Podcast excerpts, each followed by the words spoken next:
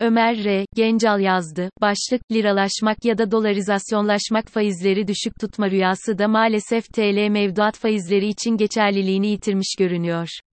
Geçtiğimiz haftaya kadar %25 ile %30 arasında faizlerin bankalarca mevduat müşterisine verildiğini duymaya başladık. Söylenti o ki bu konuda da serbest müdahale piyasa mekanizması gecikmedi ve otoriteler tarafından bankaların uyarılması ile sonuçlandı.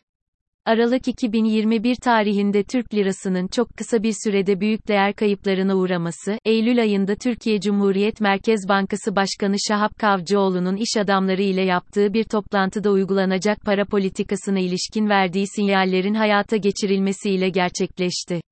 TL, ABD doları karşısında 16 Kasım akşamı 10 sınırını aştıktan hemen sonra 23 Kasım'da 13.00 düzeyini 20 Aralık'ta da 18.36 seviyesini gördü. Makro çerçevesi hiç düşünülmeden panik halinde ortaya atılan bir fikir ile mevduat ve opsiyondan oluşan basit bir finansal ürün hayatımıza girdi. Faizi düşük tutma ideolojisi ile para politikasının önemsizleştirildiği ekonomimizde tasarruflarını dövizde tutmaya yönelen ve aynı zamanda TL'de durmak istemeyen vatandaşlara kurun artışından zarar etmeyeceklerinin teminatını veren bu ürün ile ilgili bilgi paylaşımı yapılmaya başlanan 18 Şubat tarihinde 34,6 milyar dolar düzeyinden Kasım başına kadar 44,8 milyar dolar artarak 80 milyar dolar düzeyine ulaştı. Kaynak, Bankacılık Düzenleme ve Denetleme Kurumu, BDDK, bu süre zarfında da Bakan Nebati, neoklasik finans teorisinden epistemolojik bir kopuş gerçekleştirerek eklektik bir söylem ile hayatımıza, liralaşma kavramını getirdi.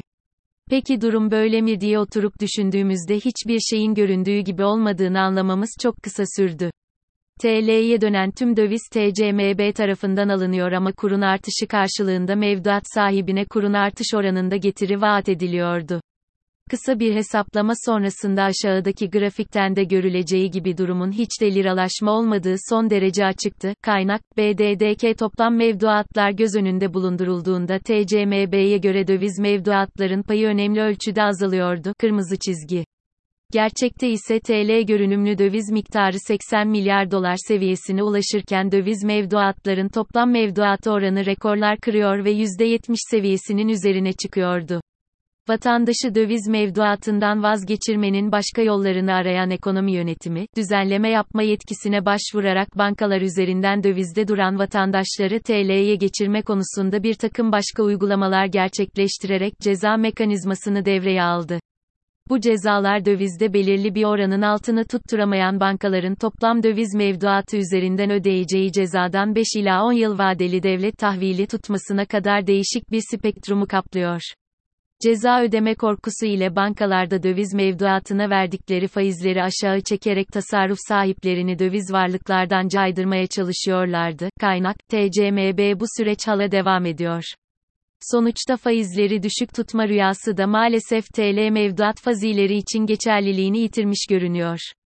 Geçtiğimiz haftaya kadar %25 ile %30 arasında faizlerin bankalarca mevduat müşterisine verildiğini duymaya başladık. Söylenti o ki bu konuda da serbest müdahale piyasa mekanizması gecikmedi ve otoriteler tarafından bankaların uyarılması ile sonuçlandı. İşin ilginç olan tarafı geçmişte 3 aylık ABD tahvilleri ile karşılaştırıldığında hep ek bir prim ödeyen mevduat faizleri şimdilerde neredeyse %2'lere yaklaşan negatif bir primi işaret ediyor olması. Yani bankalarımızın 3 ay vadeye kadar tasarruf sahibine ödediği ortalama faiz %2,3 düzeyindeyken ABD hazine bonolarının faizleri %4,18 düzeyine gelmiş bulunuyor. Kaynak, Bloomberg tabi tasarruf sahibi de yine alternatif yollar arama konusundaki arayışını sürdürdü. Bu konuda ilginç bir gelişme dikkatlerden kaçmıyor. Yılbaşından bugüne kadar yabancı portföylerdeki akıma bakacak olursak hemen hemen her varlık grubunda net çıkışla karşılaşıyoruz. Önemli miktardaki çıkış tutarı ise Eurobondlarda. Yılbaşından itibaren bu çıkış sonucunda Eurobond faizlerinde önemli yükselişler söz konusu oldu. Temmuz 2022 tarihine kadar hemen hemen tüm vadelerde ortalama 4 puan artışların söz konusu olduğu Türkiye hazinesi Eurobondlarında 10 yıllık faizlerin %12 düzeylerine kadar çıktığını gördük.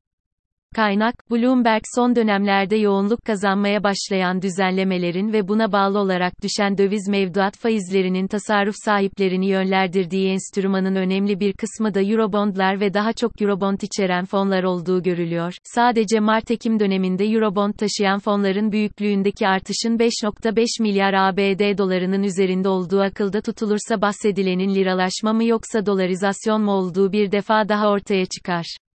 Kısaca KKM dahil 454,1 milyar dolar büyüklüğe gelmiş döviz mevduatlarına 14.5 milyar dolarlık Eurobond fon büyüklüğünün de eklenmesi dolarizasyonun hangi noktada olduğu hakkında bir fikir verebilir. Sorun sadece ekonominin dolarizasyona uğraması da değildir.